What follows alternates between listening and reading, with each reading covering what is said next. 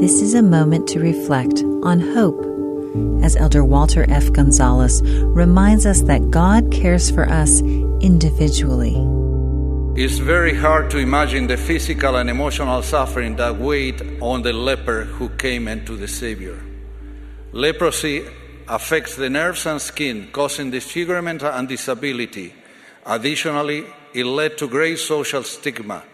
Someone stricken with leprosy had to leave their loved ones and live isolated from society. Lepers were considered unclean both physically and spiritually.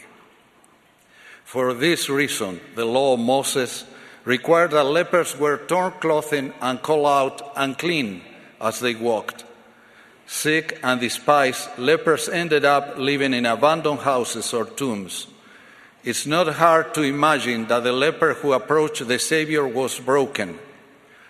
In one way or another, we too can feel broken, whether due to our own actions or those of others, due to circumstances we can or cannot control. In such moments, we can place our will in His hands. The leper came forward because of the power of hope, and hope is emboldened by a God that we can trust. The world gave him no solutions, not even comfort. Thus, the Savior's simple touch must have felt like a caress into his entire soul. We can only imagine the deep feelings of gratitude the leper must have had at the Savior's touch, especially when he heard the words, I will be thou clean.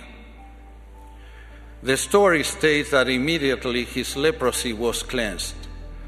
We too can feel the touch of the Savior's loving, healing hand.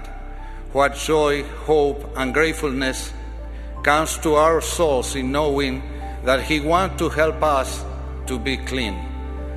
As we come into Him, God will come to our rescue, whether to heal us or to give us the strength to face any situation. He took upon Himself all the pains of body and spirit so that His bowels would be filled with mercy in order to be able to help us in all things and to heal us and lift us up. That was an excerpt from Elder Walter F. Gonzalez' talk, The Savior's Touch. This is a moment to reflect.